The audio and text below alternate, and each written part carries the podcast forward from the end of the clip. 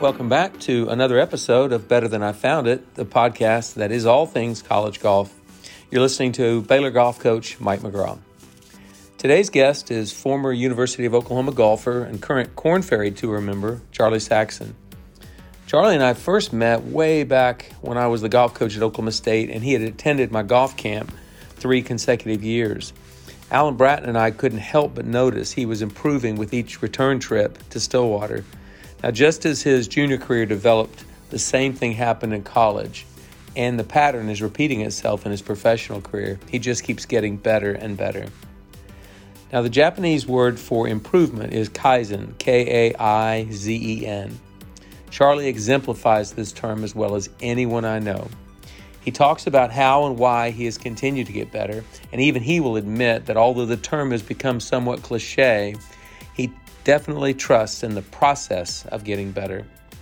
Charlie and I also talk about the role his faith has played in his career. Give it a listen, I think you'll enjoy.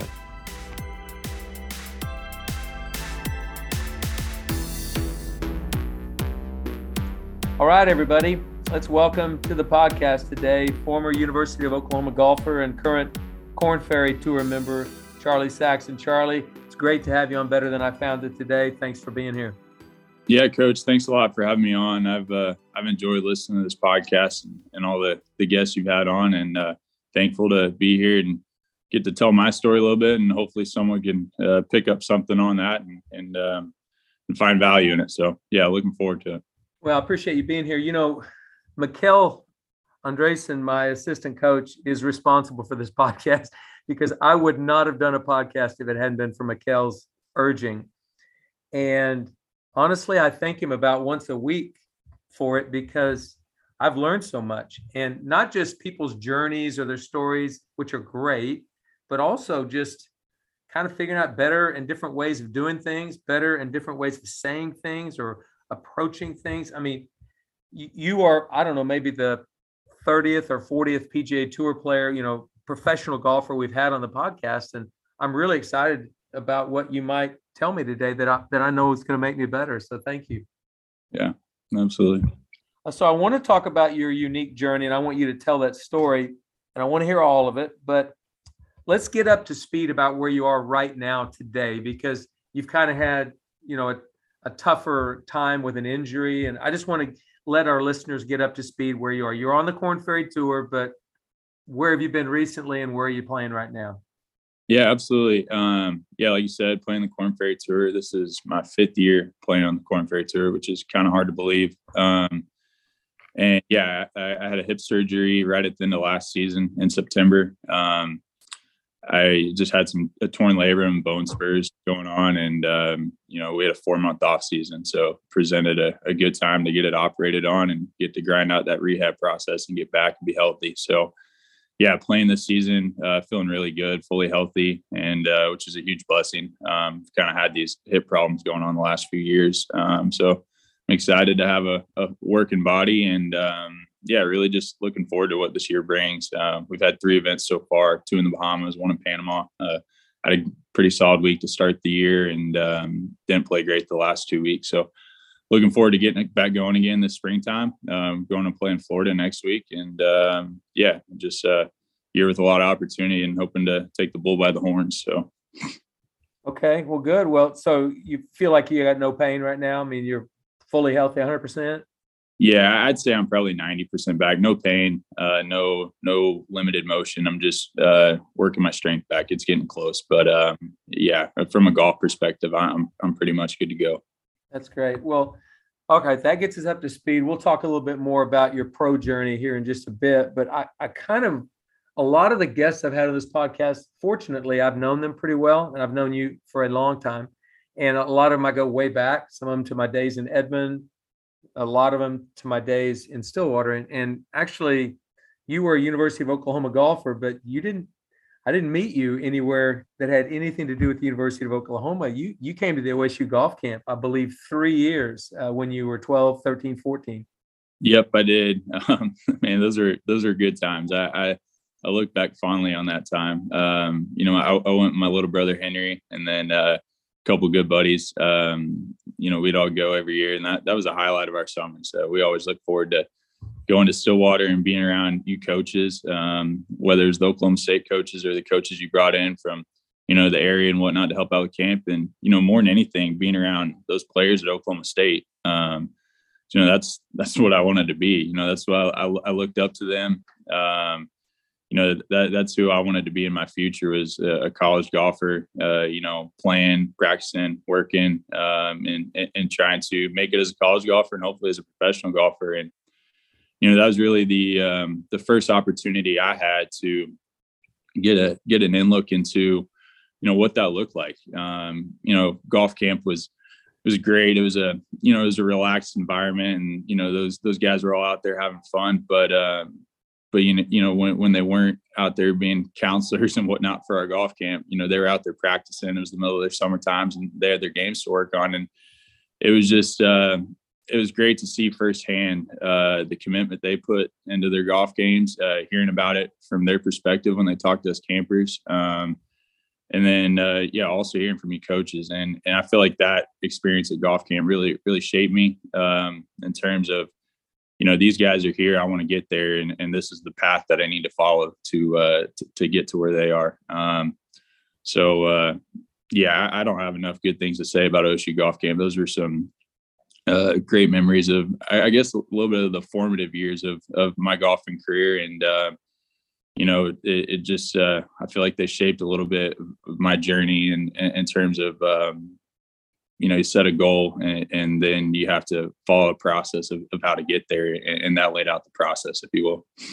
That's great. Well said. Actually you played right into exactly what i wanted to tell our listeners. A lot of parents will call through the years and say you know my, my son really wants to go to a golf camp where he'll learn to be a great player and he'll learn and i say well hold on a second we can't teach him in three and a half four days how to be this tour player what we can do is ignite a fire a flame inside him get him excited, get him to listen to stories about what you do to become a good player one day. We're not going to make you a good player that week, but I love the fact that you said, you know what, it it showed me exactly a pathway of where I want to go someday.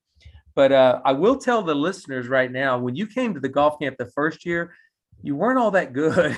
you, Wow, I don't. Alan Bratton told me he didn't remember you getting a ball airborne. I don't either, honestly. I, now that's maybe a little stretch, and you want to defend yourself right here.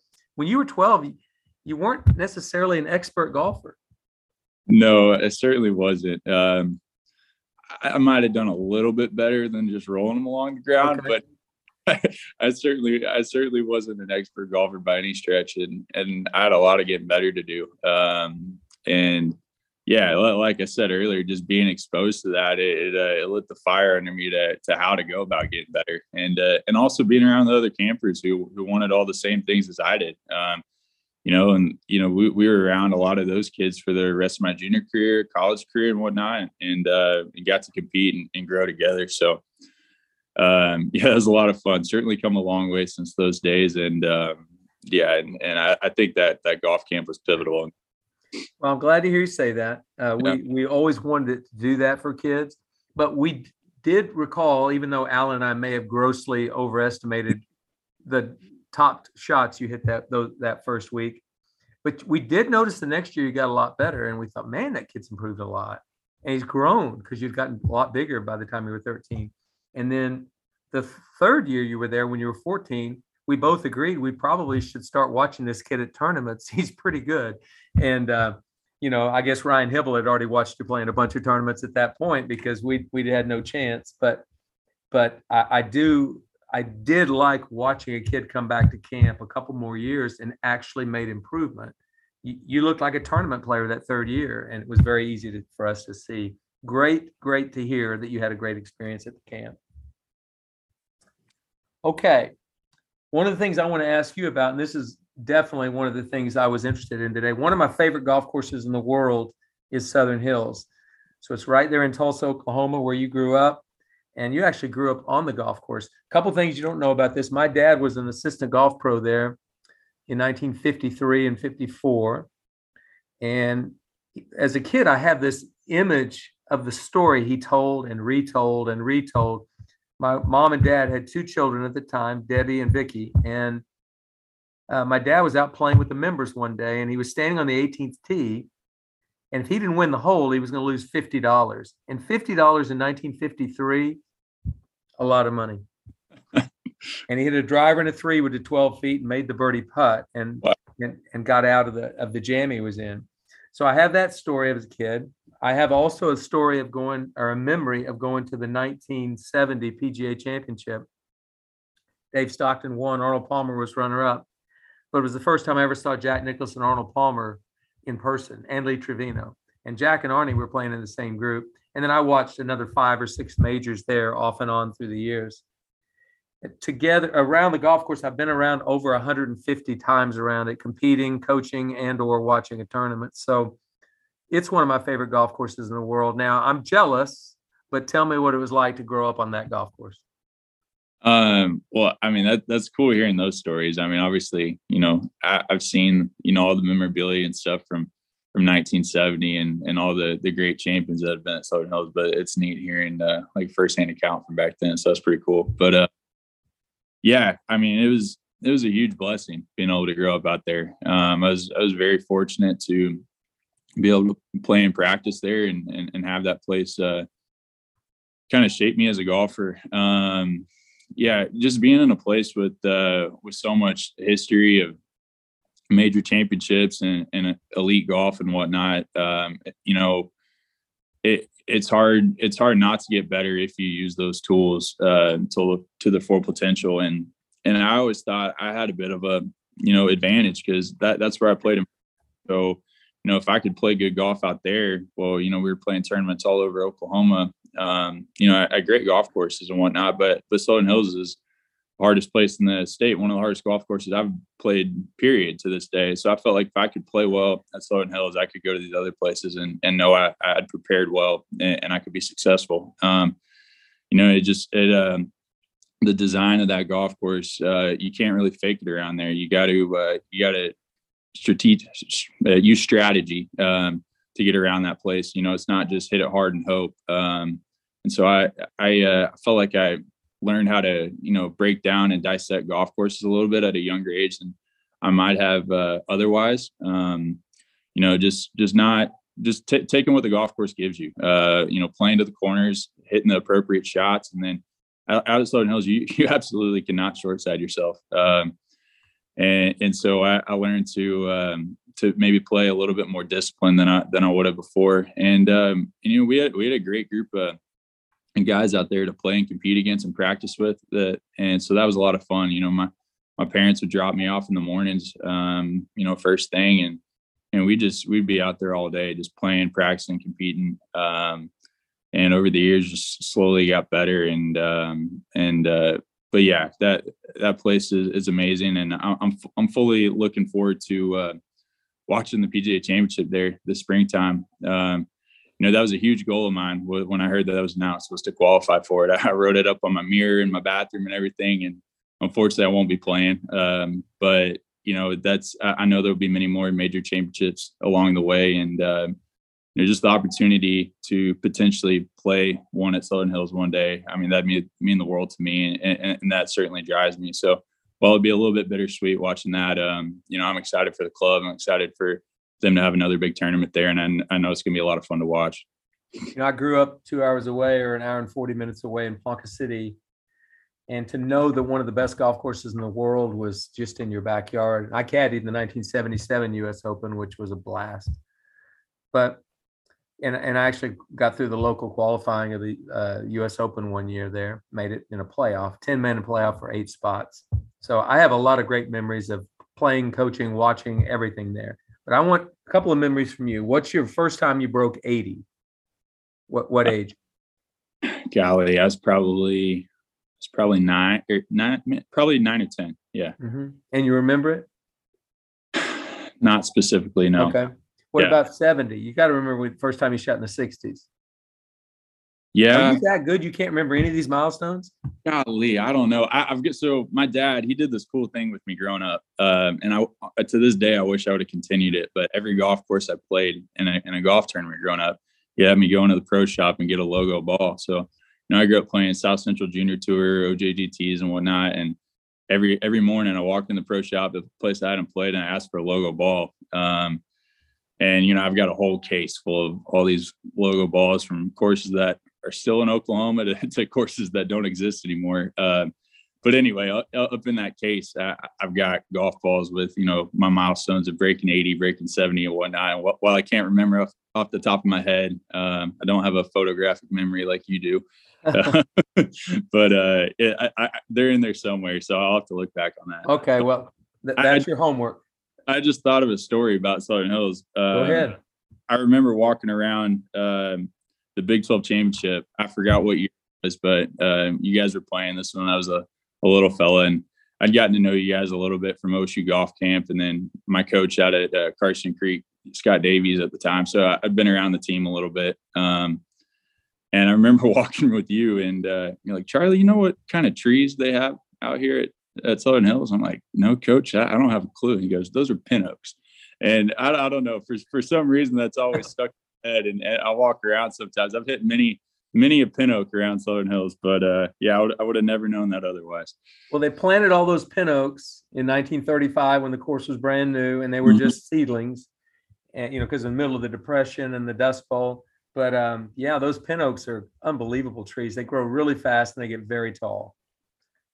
So okay, you remember that. That's good. So I was actually teaching you something when you were a kid. Absolutely.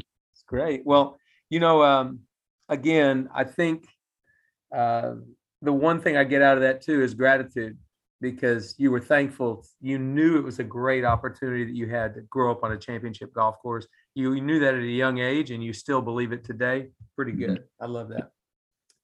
Okay, college golf. How did Ryan Hybl get you to Norman? Was that a hard hard task for him or pretty easy? No, it was hard. Um, I'd spent a spent a lot of time around the uh, Oklahoma State golf program, and and though both my parents were Sooners, my grandparents were Sooners. I'd been growing to game uh, OU football games since I was in diapers, and you know that's where I'd always envisioned myself. Um, there's a long stretch of time there. I thought I was going to be a cowboy, and um, and uh, yeah, so it that was uh, that was a that was a tough tough decision, but ultimately, um, you know, Coach Hybl, um, man, I, it, he just uh, his vision um, excited me, and it just excited me to go to the place that that I loved and and had um, you know been a part of my life for so long. And um, you know, I'd always wanted to be an Oklahoma Sooner, and that opportunity it was just too hard to turn down. Um, so yeah, um, going to OU was a real thrill for me. Um, you know, just a culmination of a, a lot of hard work, a lot of um, you know, a lot of people in my life helping me get there. Um, you know, it's a it's an individual journey, but there's so many people, you know, behind the scenes, whether it's parents, coaches, you name it, um, that are so instrumental in uh, growth and maturation of, uh, as a player and as a person and as a you know being able to get to the level to play college golf. So um, just the opportunity to do that was super exciting to me. Um, and uh, yeah, th- those years at OU, um, they, they were a blast. It was fun. Uh, it, for me, it's fun being a, a, little bit of a part of a, uh, a rebuild, if you will. Um, I think I was the second one of Coach Hybl's recruiting classes, and before Coach was there, we we hadn't been very good at all. I think we were outside the top 100, um, and I think a lot of what excited me about OU was the opportunity to you know come into a place that I loved, um, you know, school that I loved, and you know try to be a, part of um,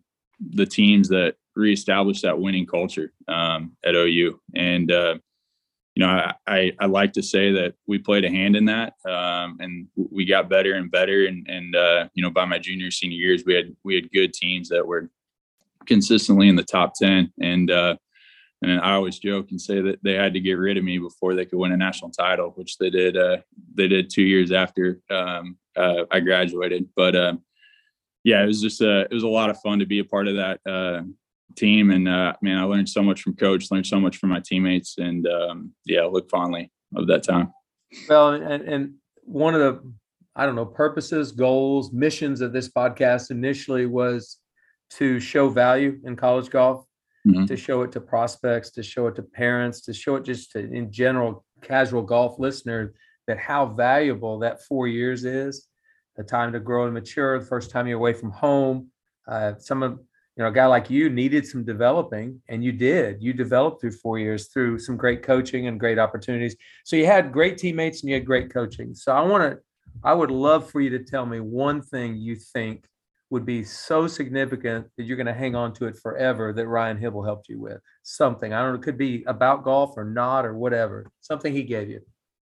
Yeah, um, I think something that will always stick with me from coach is um man i've never been around a guy yeah i've never been around a guy who hated losing more than he did and you know that's that's easy to say you know it, that you hate losing everybody does but i mean he took it personally and but he didn't just stew on it you know he'd go back to the drawing board um prepare uh, for him you know preparation was was so big um and and that uh, that manifested itself in in how he ran practice, how he ran his team. Um, you know, we uh, there there was we were always competing, um, and I, I, feel like that's so huge. Um, just at any level of golf you're at, you know, we, we, came back home, and whether it was in qualifying, you know, it was it was cutthroat to get in the lineup. Whether it was in chipping contest, he had this thing that he took from the University of Georgia in his time there called Gauntlet,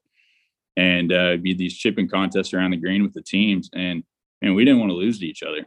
Um, and it just developed a, a, little bit of an edge where, you know, if, you know, if we, we all don't want to lose to each other as much as the other guy, we're going to continue pushing each other to be better and better. And, um, and it, it was, uh, you know, it wasn't something that was divisive in our team. It, it was something where we could rally around each other and, you know, I don't want to lose that guy. He don't want to lose me. And, and through that, you know, we just pushed ourselves to new heights. And, uh, you know, that's a culture that Coach Hybl inspired. Um, and uh, yeah, and and also just the the the um, value of being gritty and feisty out there. You know, it's in golf and shoot in life. Like it's it's it's not always going to be perfect. You know, your best laid plans don't always uh, fall out how how you think they're going to. And um, I mean, shoot, there's so many days on the golf course where I just don't have it, and you know that quitting or laying down. That just wasn't an option playing for Coach Hybl. Um, and he wanted, he expected excellence. He expected the most out of you every day. He gave it to his players, and uh,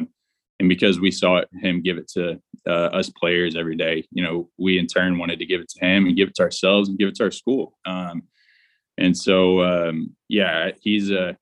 I, I continue seeing it in the players he uh, recruits and and um, and grooms and, and puts out. And there's just a, a bunch of gritty, feisty golfers who, who really want it. Um, and, and they're going to give you everything they got. And so, yeah, those are, those are some of the really valuable elements that Coach Hybl instilled in me and, and that I try to, you know, continue to, to use in my professional journey.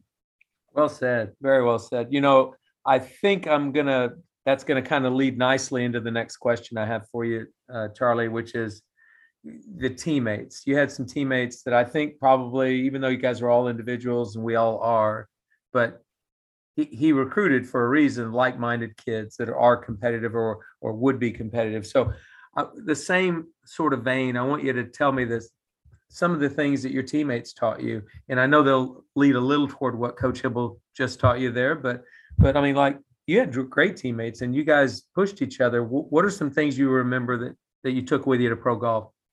yeah, I, I, was absolutely blessed to have some great teammates. Um, some guys have gone on to do some some pretty cool things in golf. Um, some guys have gone on to do some pretty cool things outside of golf. Um, I played with Abe Ancer is, is probably um, you know the the team teammate of note um, in terms of what he's been able to do in golf. Um, and yeah, shoot, I, yeah, very similar to what I learned from Coach Hybl. Uh, you just learn the value of competing. Um, you know learn the value of uh, like it's like I said earlier, whether it's chipping contest, putting contests, you know, some some game we created, uh, ball striking, wedge pits, qualifying, we were always competing and pushing each other. And I just think there's so much value in that. Um, you know, you can practice on your own, you can you can have your own games, competing with yourself and stuff like that. But but actually going head to head, putting it on the line, um, and exposing yourself um, against another peer. Um, I think that's the the closest thing to, to real competition that you can do, and, and we did that a lot um, when I was at OU.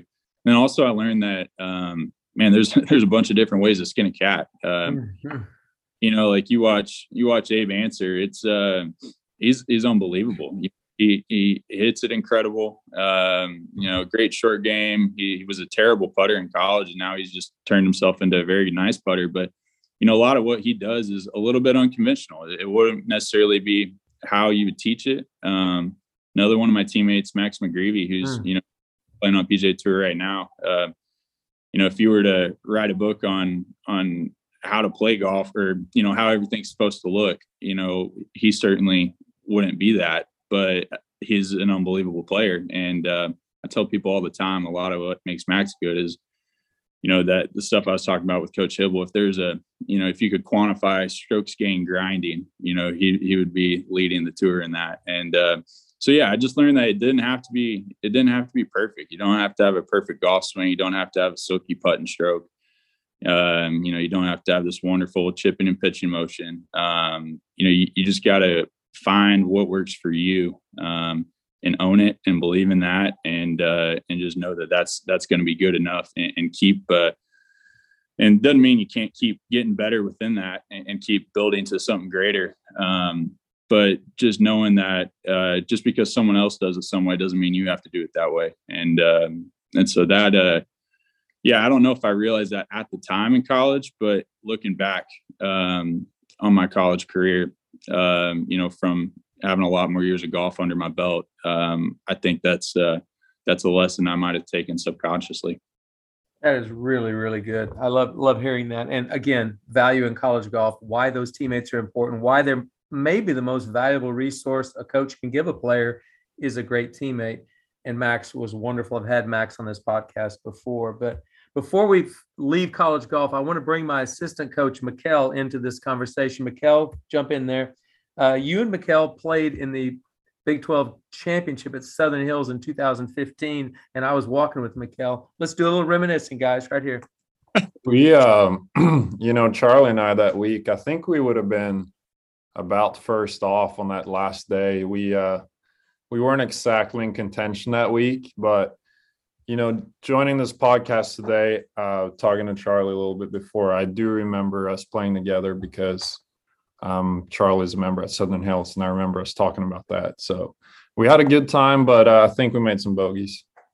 Yeah, the uh, company is great. Golf was not so much, uh, but uh, yeah, it's uh, it's a perfect example of how humbling the game can be. You know, going back senior year, Big 12 championship, Southern Hills, looking forward to it for a long time, and it, man, it kicked my teeth in. So, yeah, yeah. glad I had you to share my misery with. Yeah, curious. A, a little more serious question there, Charlie. What do you mm-hmm. think about that being your home course? It was that your senior year as well. Yeah. Um, just kind of building up the expectation for you there. Um, did it become maybe too big of a thing or were you just not playing well that week what was like your experience that week since you've been looking so much forward to that for sure yeah i, I certainly think it could have been a little bit of both um i i, I remember i wasn't playing fantastic but i also remember um yeah I, I'd, I'd made it a big deal in my mind I, I you know that had been underlined starred highlighted for you know, ever since they announced it. And I, I couldn't wait to get there. And yeah, playing in front of, you know, friends and family at your own golf course when there's a lot of expectation attached to it, that's a, it's a different animal. And that was my first experience with that. And so, you know, hopefully I get that opportunity again, but, um, you know, hopefully, uh, hopefully I'm able to learn from that and, um, and, and, and take whatever, um, I don't know, whatever, whatever I did learn from that in, in, terms of how to handle that expectation a little bit better next time. Yeah, yeah I mm-hmm. think you did for sure. Cause, we also played a few mini tours that I remember. I do believe our Q school pre qualifier that fall was the same up in uh, Nebraska somewhere. Yep. And, um, and, yeah, that's right. Good place actually. And uh, yeah, you've made strides since since that time. So it's been really fun to watch you go, and uh, looking forward to watching you uh, go on the next few years as well. Man, I appreciate that. Well, let's move on from there. A nice segue, Mikkel. He's really good at that. He's my engineer. Nice segue into your pro golf career. So, when I look at your pro golf career, I've watched it develop and it's been great. And you're obviously in a good spot right now. But um, I think one of the most significant things you did was go to PGA Tour China. Uh, that's a huge commitment. That's not easy travel. You'd go over for three weeks and come back for a few weeks, and go over for three. I mean, it was not easy. But tell tell me or tell my listeners about that experience and how it helped build the player you are today. Yeah, that experience was huge for me. Um, you know, when I graduated college, um, and you know, and had pro golf on my mind, um, you know, I, I thought I, I could eventually uh, be a player that was uh, PGA Tour quality, PGA Tour capable. Um, but I knew I wasn't there yet. And um, you know, honestly, looking back on it, one of the best things that happened to me was that first year out of school, not getting through Korn Ferry Tour Q School, um, and forcing me to to have to go play one of those developmental tours and, and cut my teeth, if you will. Um, you know, I I remember. Well, I mean, yeah, I, rem- I remember going into that year thinking, okay, if, if I can just be better at the end of this year than I was at the start of this year, um, you know, I will have accomplished my goal. I, I, didn't really know what to expect. I didn't know how my, uh, I didn't know where I stacked up. Um, you know, I'd, I'd made myself into a good college golfer, not a great one. Um, and I, I, just knew I had to get a lot better. And, and I knew that that wasn't going to happen overnight and it was going to be a bit of a process. And I, I, needed to just, you know, be okay with playing the long game a little bit.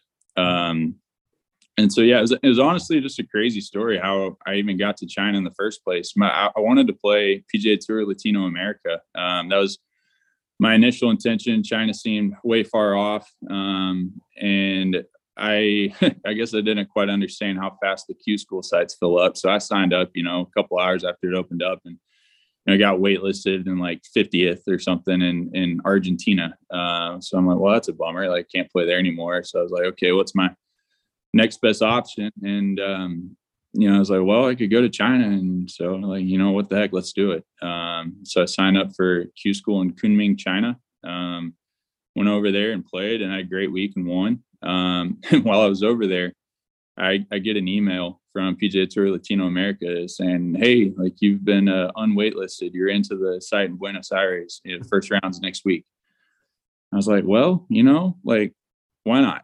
And so I I flew straight from Kunming to Buenos Aires. It was I think a 46 hour uh, travel experience. I went um, I think or Kunming to Beijing, Beijing to uh, LAX, LAX to DFW, DFW to Buenos Aires, and I showed up on Wednesday uh, down there in Buenos Aires. You know, just in a complete haze. Had no idea what time zone I was in, what what meal I was supposed to be eating.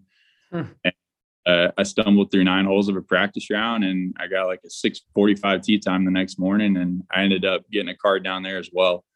Um, so honestly, that, uh, you know, it's just Q school for developmental tours, but that initial bit of success, um, in qualifying and having a place to play and, and feeling a little bit validated that some of my work in the previous year had paid off. Um, man, that that that excited me, and I was like, all right, you know, I, I can do this thing. Um, and yeah, so went over to China. Um, well, I played four events in PGA Tour Latino America that spring, and you know, I, I played fine, but for something, for some reason, something was calling me to China, and um, and I, I, decided to throw in the towel on PGA Tour Latino America season, and I was like, I'm gonna I'm gonna put all my eggs in the uh, the China basket, and uh, I sure am glad I did. Um, that that experience really shaped me as a pro and um, yeah and i'm i'm i'm extremely grateful for that experience that i had over there. Did you get your card your Korn Ferry card straight from the pga tour china? Yeah so i um i finished second on that money list. Uh, yeah i uh i had a we there's kind of two seasons it was like a little springtime season and then we had a break in the summer then we went back for the fall and I had a solid springtime season, and um, you know it was building, um, and it just I, I remember I, I, we were in Shan, China, and it's funny you remember like these little things that were they seem so meaningless, but it, in in the long run in your career, they were kind of things that got you over the hump. But I'd put myself in contention a couple of times and had you know pretty mediocre Sundays, and I, I remember I got in contention that week and I shot bogey free 68. And while I didn't win, I finished third. And, and that really just sparked me and, and, and it kind of got me going like, okay, like when, when all the the chips are down and it matters. Like, you know, I'm ready to go. I, I can play. And, and, I went on to have a great fall when we came back from the break uh, with that little bit of confidence I gained. And I finished in second on that money list. And that got me my Korn Ferry card, um, which I promptly lost the next year and had to had to go back to China again in 2018. Um, but uh, but yeah, anyway. Um, well, so it's a journey, and a lot of kids don't understand that. They think they've got to come out and be a tour star right from the start, mm-hmm. which happens. I mean, Viktor Hovland, Collin Morikawa, Matthew. I mean, you could go through the list. It does happen occasionally, but most of the time there's a learning process. I remember a really good player at the University of Oklahoma named Kevin Moncrief. Uh, Kevin was one of the few true athletes that I'd ever seen playing college golf in those days, and he was a good college player, could slam dunk a basketball, all of that. But he got out and he got his PGA Tour card right out of the blocks the first fall that he went to tour school. In those days, you could go, you know, you just went straight to the tour school, you know, that type of thing. Unfortunately, he didn't have a year of developmental tour like playing the Nike Tour, the Ben Hogan Tour, whatever it was. So he went straight to the PGA Tour. Every golf course was new, the whole life was new to him and he had a tough year. I mean, a really tough year, and he never made it back to the PGA Tour. It wasn't long before he wasn't playing pro golf, and I I keep on thinking, what what would have happened if Kevin had missed tour school that year, played a, a mini tour and or a developmental tour, and been able to test himself and develop just like you've done. Um, I mean, you're on the Korn Ferry. You're a full member of this tour. You've had some years to to build up to that. So talk speak to that if you would. Yeah, absolutely. Um, I think that's that's a great point that you make there. Um, yeah, like I said before, I didn't I didn't feel like I was ready uh, coming out of college, and and looking back, I certainly wasn't. And uh, those developmental tours um, played a huge role in my maturation as a golfer. Um, and on as a person too. I mean, I've I've gotten to experience some amazing things, being able to travel the world playing golf. Um, I think I've played golf professionally in 23 countries, which I hmm. mean, you know, without those developmental tours, I would have never had those life experiences. I've, I've met some unbelievable people, uh, made some lifelong friends, um, and so that's all been well and good and amazing. Um, but in, from a golf perspective, you know, coming out of school, it's it's a lot different than college golf. Um, you know, in college, your coaches take care of everything from the travel perspective. Um, basically, you just show up and you know t- take care of your stuff um, on the golf side and on the school side, and, and a lot of things are taken care of for you. And you you turn pro, and you know there there's no one doing that for you anymore. It's it's all on you. You're having to plan out your schedule. You're having to do your travel. Um, you're having to uh, yeah just a lot of things that you didn't, didn't really realize that went into it you're, you're having to uh, take advantage or um, the, the, those are on you now and so uh, yeah those first couple uh, those first couple years playing on those tours just learning how to you know budget your time during a uh, d- during a week uh, how to budget your energy it, it sounds silly but you know playing golf four or five weeks in a row. It's taxing on the body, taxing on the mind. And in college, we'd play one, maybe two weeks in a row at tops. So it's a lot different. Um, and so being able to do that on a maybe not the the grandest stage um, over there in China, and being able to make mistakes and correct them and uh, go along and and slowly kind of piece it all together has been huge for me. And, and, shoot, I mean, it's not like I got it all figured out now. I'm I'm still learning, um, and, and I will be there the rest of my career. But um, like no matter where you're playing, no matter where you are, it, it might might seem you know small to some, uh, might seem big to others, but there, there's always a lesson to be learned and um, and and just a, an opportunity to better yourself. Um, so that that's just kind of the attitude I, I took to it. Um, you know, a lot of a lot of people might uh, be bummed out to go play those developmental tours, but I, I just think it's an opportunity. Um, it's an opportunity to uh, to get better and to to really shape uh, the foundation um, for the rest of your career, so that when you do get to that higher level of golf, you're fully prepared, you're ready to go, and, and uh, you're ready to take advantage of that. So, um, yeah, Latin America tour, China tour, um, instrumental in, in, my growth as a golfer and, and, as a person, really. I think a lot of kids, your or young players that have just turned professional, need to hear that because one, if you don't have your PGA Tour status, wherever you are in golf, that's the best opportunity you've got right now. Uh, if yeah. it's Latin America, if it's Canada, if it's China, wherever it is, go compete and compete well. And I've always told kids, good golf travels. So if I play good golf here or there or wherever, it's going to do well wherever I am.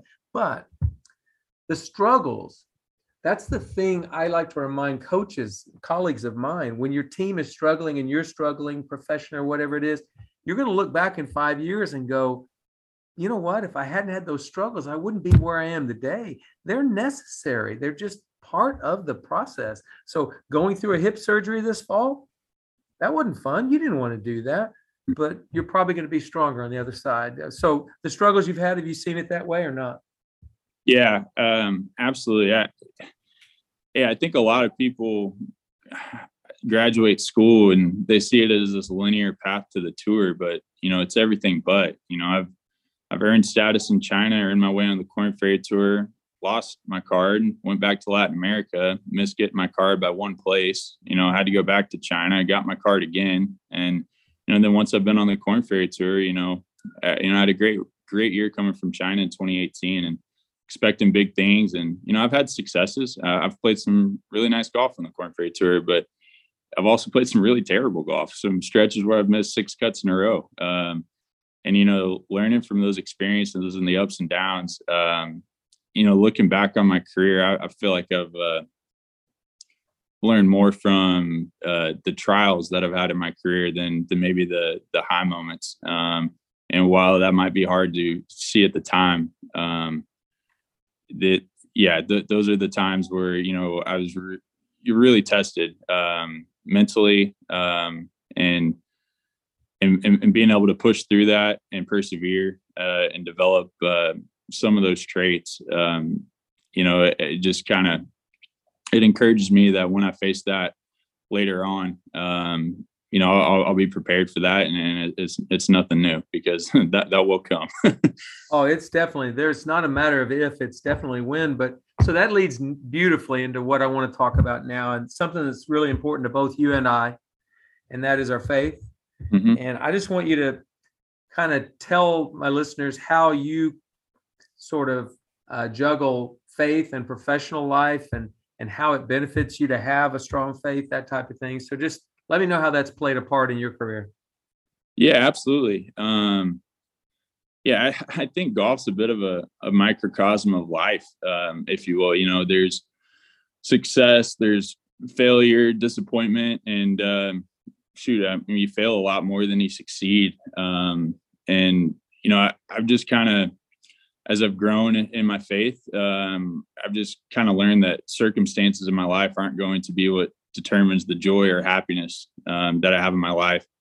You know, and that joy comes from from Jesus and the the hope of eternity that we have in Him. And you know, it's really easy to uh, praise God when you know when things are going well, but you know he also deserves that praise when things aren't going so well. Um, and uh, and because he's using those times to to shape and mold you for good. So um, you know i'm i'm so thankful for the successes i've had in my life but as i look back uh, you know the times of adversity or, or when i've grown the most in my faith um, as a man and, and as a golfer and you know i don't i don't wish for that adversity but i know that that when it comes because it's going to come um, that the Lord's going to use that for good, and, and uh, that gives me a lot of peace. So, well, and and so he's sort of a partner in your life. God is. He's. I, I remember seeing an article written by Gary Player about 50 years ago, where he used God as a partner, you know, playing partner in his life. But let's talk about another playing partner you have, and that is Lauren, your mm-hmm. wife. Uh, she's got to play a big part. I know she's not a golfer, but she's played a big part in this.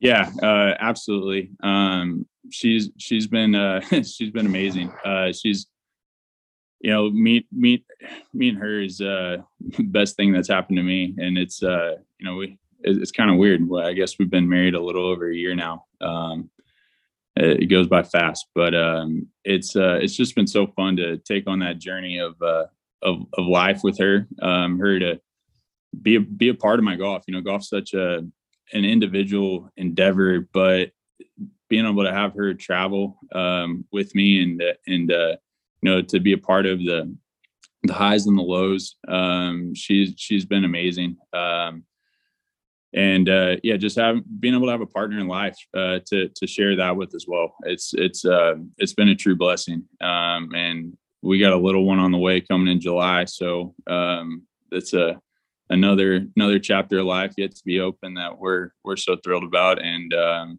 yeah, just just looking forward to everything that being parents brings and getting to do that with her. So that's great. Well, you just said a little. I think it's a little over a year, is what you said. Mm-hmm. You did remember the first anniversary, right? I did. Yeah. Thank goodness I didn't that. Yeah.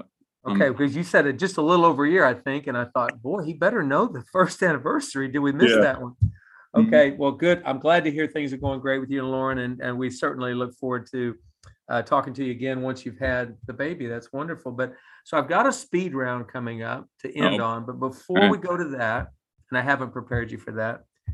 Before we go to that, I want to ask a question of you because I look at your career and I think, you know, at 14, you couldn't have predicted you'd be a PGA Tour. You know, you'd play professional golf for a living because right. you can take the best junior golfer in the country and it's still a hard, you know, ask at that point. But I like to ask the question of guys who are playing professionally what advice would you give a 14 year old?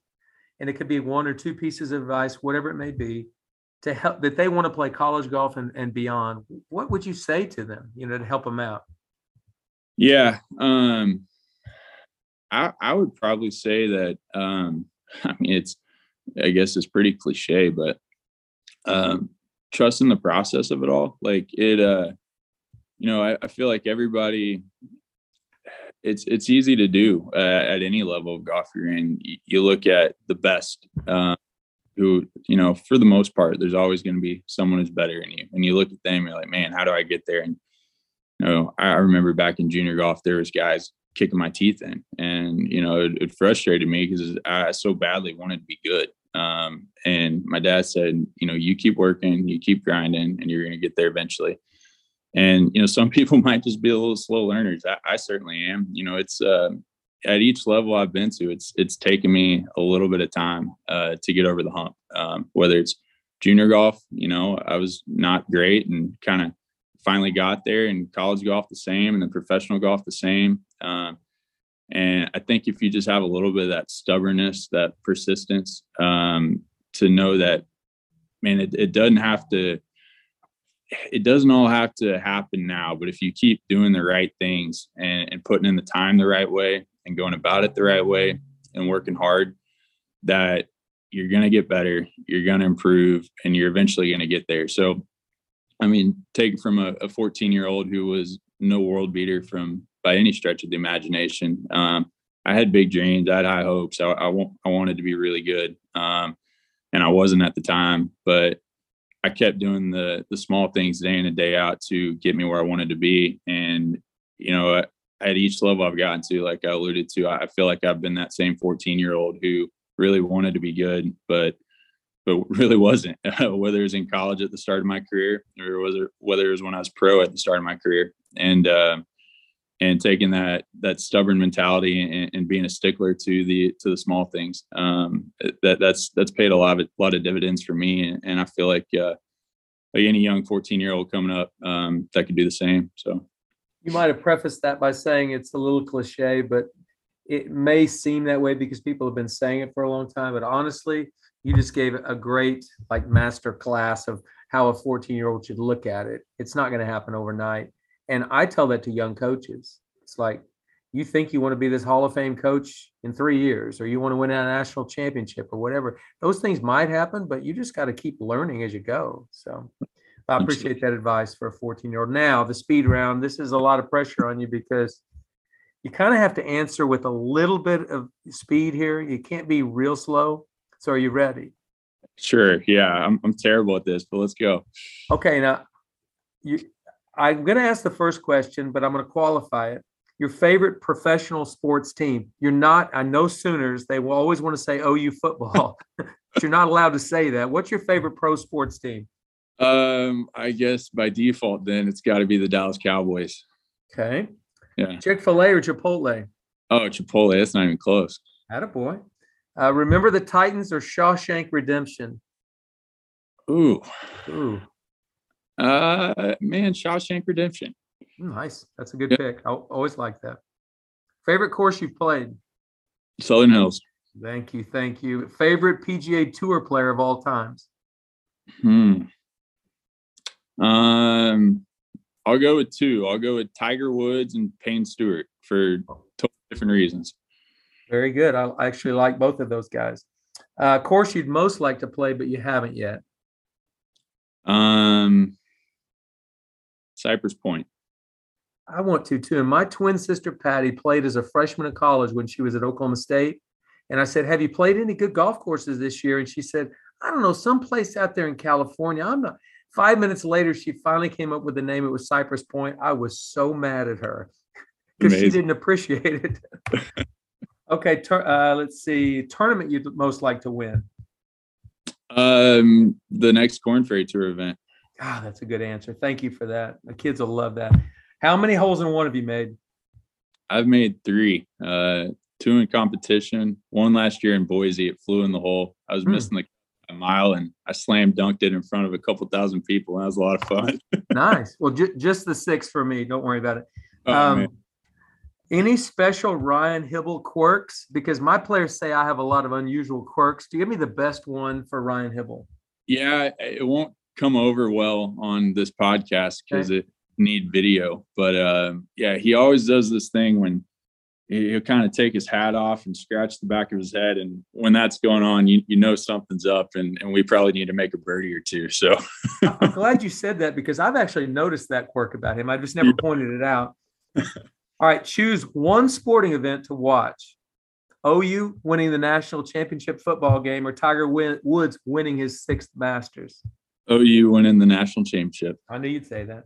Yeah. If you have one round to play, just one. Are you going to play Southern Hills, your favorite course, or are you going to play Augusta National? Oh boy, I'll stick to my guns. I'm playing Southern Hills. Now, those people in Tulsa are loving you. Final question: Dream foursome, you and three other players. They could be a dead or alive. Three other players. Three other players. Yes. Uh, golly, I'll go. uh I'll go. My dad and my two brothers. Wow, that is awesome. That's Coach. awesome. I, I got to get in a, a speed round question here. Yes, sir. Uh, this won't come off very well since it's not video, just like the Ryan Hybl question. But when was your last haircut, Charlie? Actually, a, a lot of a lot more recent than you'd think. Uh, I got a little trim maybe a, a month ago, but it was uh, I was looking pretty shaggy before that. It was it was time. It, it's looking good. It's definitely changed over the years. My next one was going to be when's your next haircut going to be? But um, I think we kind of got an answer to that. We're going to trim it for a bit, huh? If my wife has anything to say about it, the next haircut will be sooner than later. So, well, like if it. you're smart, you'll you'll follow her advice on that. Number two is anybody my age that says I don't like your hair, Charlie, they're lying. They're all jealous. Okay, so well, listen this has been a pleasure. One, just kind of catching up with with Charlie Saxon, but number two, it's just been a pleasure hearing your story and your journey, and I'm really looking forward to watching the next 20 or 25 years. So thank you for coming on today, Charlie. Thanks, Coach. Uh, I, appreciate it. It's been a lot of fun. Been been great talking with you and Mikkel, and uh, yeah, looking forward to seeing you guys here in person. Hopefully, sometime soon.